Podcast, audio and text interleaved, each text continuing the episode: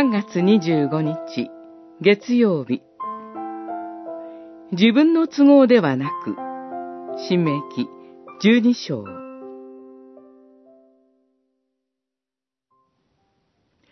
あなたは自分の好む場所で焼き尽くす捧げ物を捧げないように注意しなさい。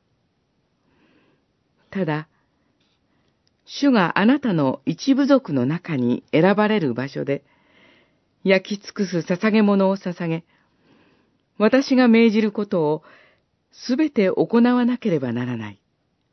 十二章、十三節、十四節。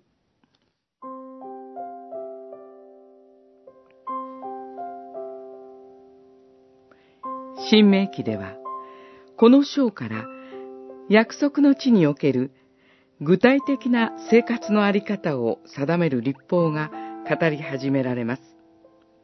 ここでは、捧げ物との関連で、肉の取り扱い方について、丁寧な解説がなされています。基本は血を食べないことです。しかし、より重要なのは、通常の食事とは異なり、神との会食は、神の選ばれた場所においてなされるべきことが3回も繰り返されていることです。それは、礼拝が食欲を満たすための気楽な普段の食事とは違い、神にお会いいただくために出かける特別な時であることを意味しています。けれども、それは、ただかしこまっ、神の見前に立つことではありません。七節に、主の見前で家族と共に食べ、あなたたちの手の働きをすべて喜び祝いなさい。あなたの神、主はあなたを祝福されているからである。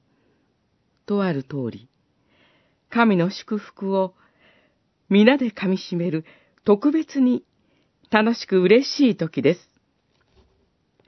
新約の神の民である私たちも、神を礼拝することにおいては同じです。私たちも礼拝において、いただいた祝福を噛み締めつつ、精霊に導かれて、喜びを味わいます。